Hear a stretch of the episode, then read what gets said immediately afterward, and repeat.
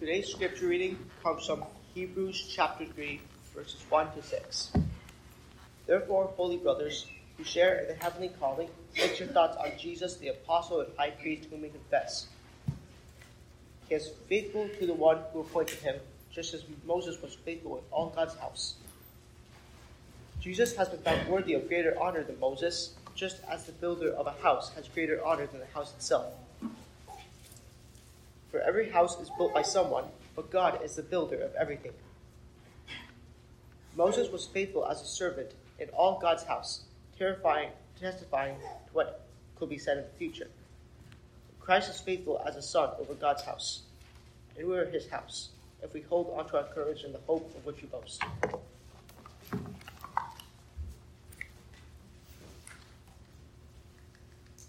The Bible is full of some really amazing stories.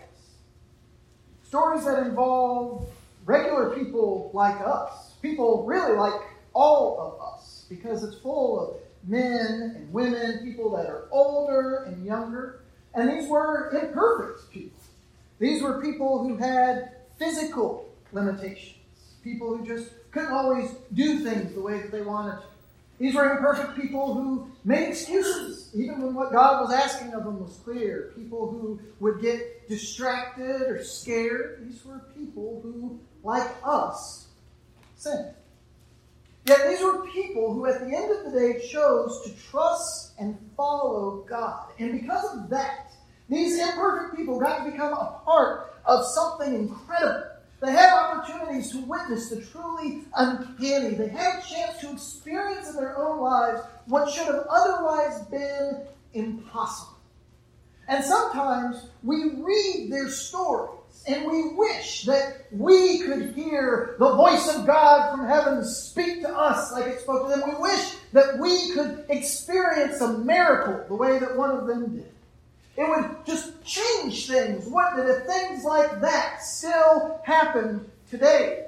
Yet we all here right now have an advantage that they didn't have. Consider Jesus. See, as important as someone in the story of the Bible like Moses was, here was a man that God called to from a burning bush. Here was a man that God used to lead the people of Israel out of slavery to freedom in the promised land through powerful signs and wonders that He made him able to work. Here was somebody that God gave a law to to teach His people how to be like Him while providing for their needs and overcoming their enemies. And Moses doing all of this starting in his 80s, by the way. Yet Moses was just God's servant. Jesus, though? Jesus is God's Son.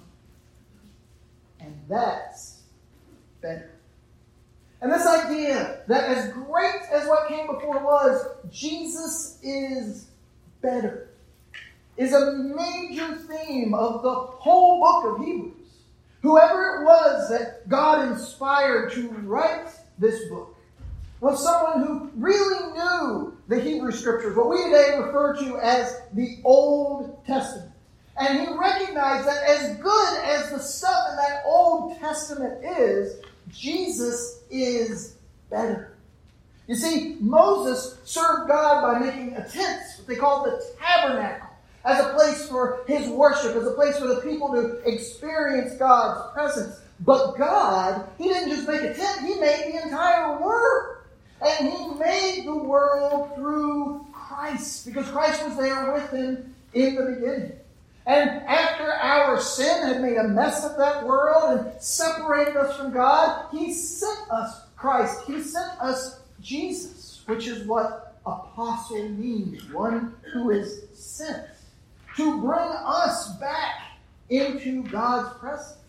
So, yeah, you and I, we've not felt the earth tremble at the sound of God's voice. We've not been led by a cloud by day or fire by night. We haven't eaten bread that just appeared on the ground from heaven, or we haven't seen the waters part before us, but we have something better. Because God's Son came for us. Because God's Son lived a life unlike us without sin. Because Jesus gave that sinless life as a sacrifice for what we've done wrong. Because after he died, he rose from the dead. His body was transformed and walked out of that tomb. And then he is gone and he now lives and reigns in heaven. And because Jesus did that, we can come to God by putting our faith in Jesus. No matter who we are, no matter what family we come from or background we have, our sins can be forgiven when we repent of them and are baptized in Jesus' name. We can receive God's Holy Spirit to be a source of help and comfort, to lead and to transform us. We don't just come into God's house. Through Jesus, we are God's house. Jesus lives in us. And that gives us confidence. That gives us hope. No matter what we face, we are not alone. Whatever we do, wherever we go, we can have confidence that it will matter, that it can be eternally significant if indeed we hold fast our confidence and our boasting in our hope, which as great as Jesus is, let's be honest, that holding fast the Hebrews writer speaks of, it's not always what happens. A couple pages over in Hebrews chapter 5, beginning with verse 11, we read, About this we have much to say, and it's hard to explain, since you've become dull of hearing. For though by this time you ought to be teachers, you need someone to teach you again the basic principles of the oracles of God. You need milk, not solid food. For everyone who lives on milk is unskilled in the word of righteousness since he's a child. But solid food is for the mature. For those who have their powers of discernment trained by constant practice to distinguish good from evil. Therefore, let us leave the elementary doctrine of Christ and go on to maturity not laying again a foundation of repentance from dead works and of faith toward God, and of instruction about washings, the laying on of hands, the resurrection of the dead, and eternal judgment. And this we will do if God permits. For it is impossible in the case of those who've once been enlightened, who have tasted the heavenly gift, and have shared in the Holy Spirit and have tasted the goodness of the Word of God and the powers of the age to come, and then have fallen away, to restore them again to repentance. Since they're crucifying once again the Son of God to their own harm and holding him up to contempt for land that has drunk the rain that often falls on it and produces a crop useful to those for whose sake it's cultivated, receives a blessing from God. But if it bears thorns and thistles, it is worthless and near to being cursed, and its end is to be burned. Sometimes we as Christians don't grow like we should long after we should be teaching others, we ourselves still can't tell the difference between good and evil. Long after we should be bearing fruit for God, we're really just taking up space. Seeds are being planted, they're being watered, but all that comes out thorns, thistles. We gripe, complain. We whine, argue. We act like little bitty babies. We want, want, want. Instead of growing, we're still struggling with the basics. And to be clear, did you hear what God calls the basics? Because I'm always struck that it might be different from what those of you who, like me, were raised in the church grew up with in your first principles class. Because notice that there is nary a mention here of a cappella singing or autonomous local elders as first principles. No, according to God, the basic teachings about Christ means learning to repent and have faith. And that's not just knowing what those words mean. Oh, yes, well, repent comes from the Greek for metanoia. It means to completely change the mind, to change the direction. Faith is from the Greek pistis. It means to believe or to have loyalty. Well, that's true. But to really have a good foundation, it's not just knowing that it's to change direction. It's not just knowing that it's to be loyal to God. It's also to actually do it. It's not arguing over if we have to get baptized. It's getting baptized. Jesus did it, and unlike us, he didn't sin. Yet he said that he was going to do it to fulfill all righteousness. After his death, burial, and resurrection, he made it part of his great commission that he gave his apostles to go out and do. It's a part of every response to the gospel that we see in Scripture. So, should it be something that we debate? Or should it be something that we just do because Jesus says to? Something that we do out of our faith in Jesus. You see, the basics aren't analyzing the Holy Spirit, it's knowing that He's real, that He's with us, and it's learning to work with Him so that we start to bear His fruit in our lives. It's to get in step with Him so that we follow His lead, so that we do what He has set us apart to do in God's kingdom. And often that will require sacrifice. Sometimes what God wants us to do in His kingdom will be difficult or even dangerous. That's why another part of the basics is the resurrection and eternal judgment because we know this life isn't it. This is all leading somewhere. So we can give some things up. We can let some things go.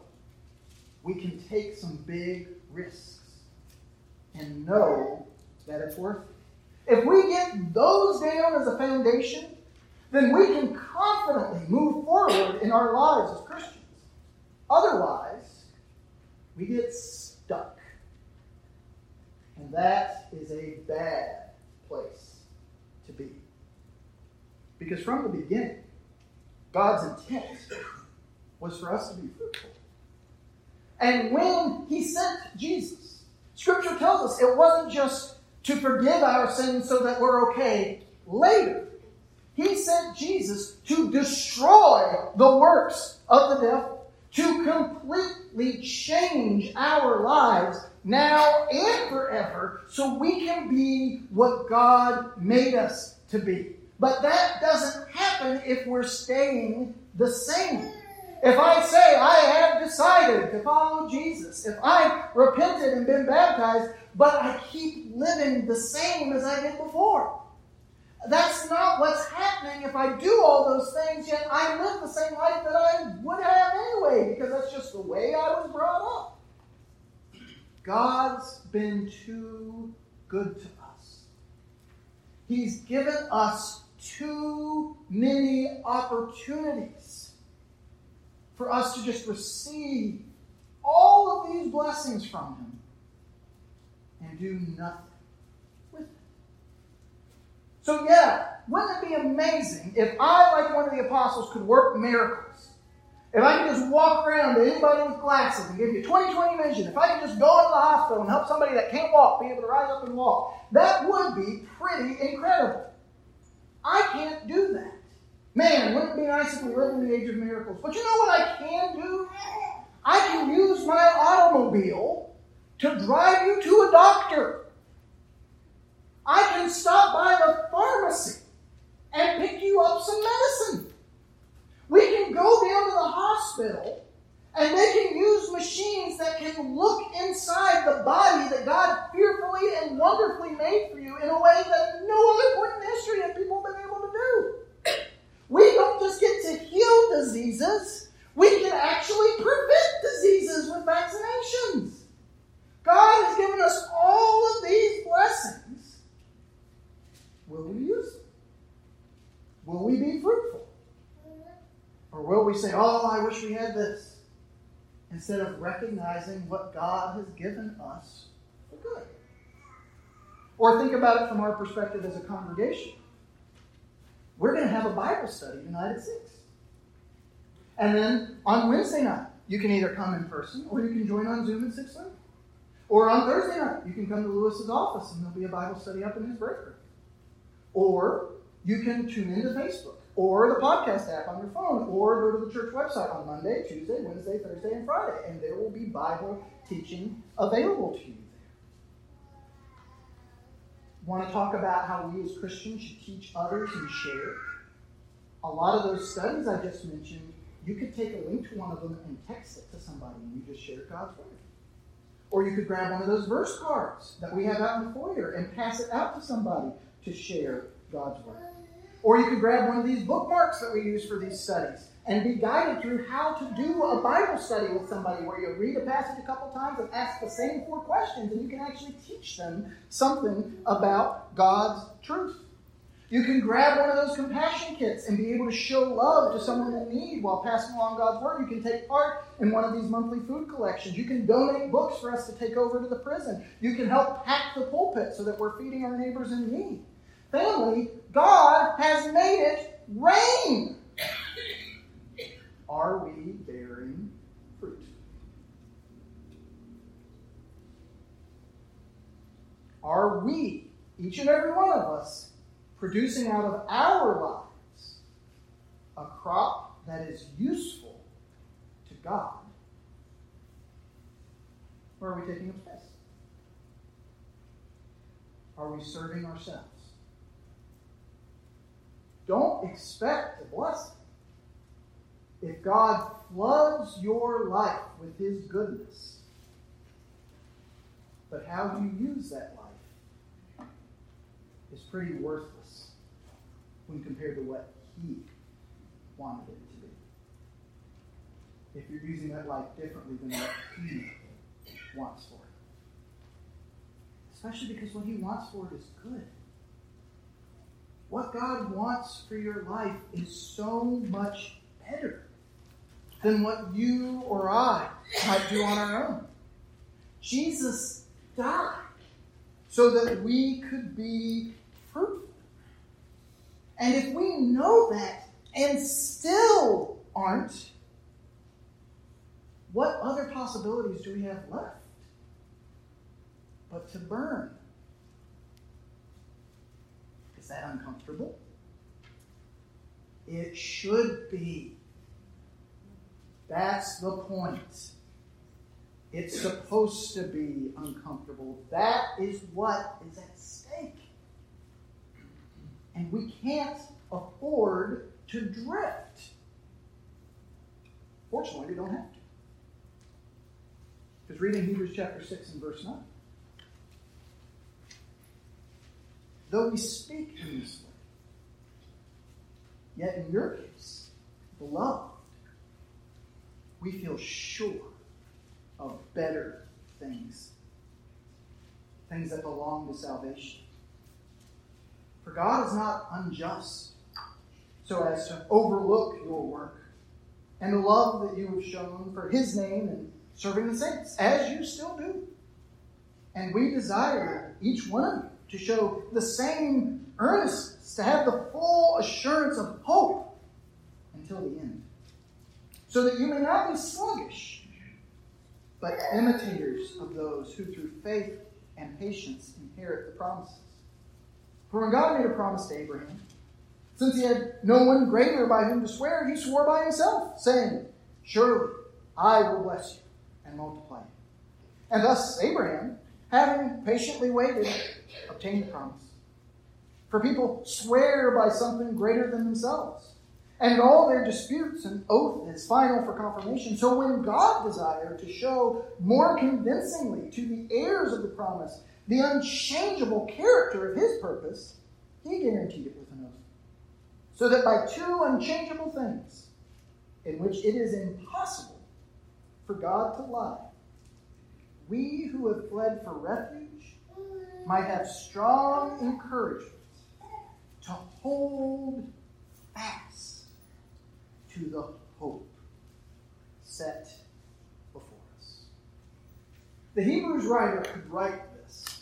I can stand here and preach this because we're sure of better things for us. We need to be challenged. We should feel a little uncomfortable. But our end isn't to burn. The fact that we have so many opportunities testifies to the work that is being done. We see the love that is there for God in all of those different ways that we serve Him. And God is not going to overlook any of that. He sees our faith, He recognizes our effort, and He is not unjust. The fact that we're even reading this inspired letter, the fact that we're here right now to worship Him, to love Him and love each other and serve Him and serve each other, all of that can give us hope. But challenges like this are to ensure us that we each show the same earnestness so that we can all have that full assurance of hope. Because if we don't challenge ourselves, if we don't push, we become sluggish. We need to imitate those examples that we see here, that we have in our own lives. The brothers and sisters that we know who are always serving, the sisters who are ready to pray at the drop of a hat, the brothers who are leading Bible studies in their workplaces, the seniors that without fail are sending cards, the youth that without embarrassment are constantly inviting their friends. We need to imitate. No matter what stage of life we're at, we need to imitate them because you don't retire from following Jesus. And when you're younger or when you're older, how you serve may change, but you do not quit until the end. And not just what we see around us. The Bible is full of stories like that. Just look at Abraham. Back in the very first book of the Bible. Here was a guy who left everything to follow God at the age of 75. A man who at 75 completely changed his life to be loyal to God. And then he waited 25 years to see the start of God's promises being kept to him when he even had just one child, much less the great nation that God had promised to make from him. And sometimes along the way, during that long wait, Abraham struggled. Here was a man that the Bible doesn't hide from us made mistakes, a man who at times grew impatient, a man who would try to rush things along himself, a man who sinned. Yet Abraham never stopped trusting God. He never stopped seeking God. And even when his faith was tested, when he was challenged to make seemingly impossible sacrifices, he trusted that God was good and that God would do what he said. Because one, that's who God is. He doesn't lie, he keeps his word. And two, he made an oath to Abraham. And the fact that we're even here proves it. Because through Abraham's family, God sent us Jesus. And over decades, centuries, millennia, even when God's own people messed up and were unfaithful to Him, God kept His promises. And now, through our faith in Jesus, we are citizens of that great nation that God promised Abraham. To be clear, I'm not talking about America. I mean the church, the kingdom of God, the body of Christ. The fact that we even get to flee to God for refuge is proof that He keeps His promises. It's a strong encouragement to hold fast to the hope that is set before us because every time we read God's Word, every time we worship Him, every time we gather to serve and to encourage together, we are reminded that God is with us. God is for us. Jesus the Christ proves it, and we are the church of Christ. So don't grow sluggish. Don't quit before the end. Hold fast to hope. No matter what happens. Because at the conclusion of Hebrews chapter 6, we read in 19 and 20, we have this as a sure and steadfast anchor of the soul. A hope that enters into the inner place, behind the curtain, where Jesus is gone as a forerunner on our behalf, having become a high priest forever, after the order of Melchizedek. Because of who God is and what Jesus has done how through it we are allowed into God's presence, we have an anchor that keeps the soul steadfast and sure while the billows. So maybe we find ourselves waiting, struggling, suffering. Maybe we're in a dry place or a difficult phase or a painful season. Let hope in Jesus anchor you. Let it anchor you as you make those tough decisions or big sacrifices, as you face that heartbreak or push yourself through the brink of exhaustion because you have an anchor. You don't have to drift. You don't want to drift, to quit before the end, because we are following Jesus. And He is leading us somewhere. And all of it is going to be worth it. You can be sure of that.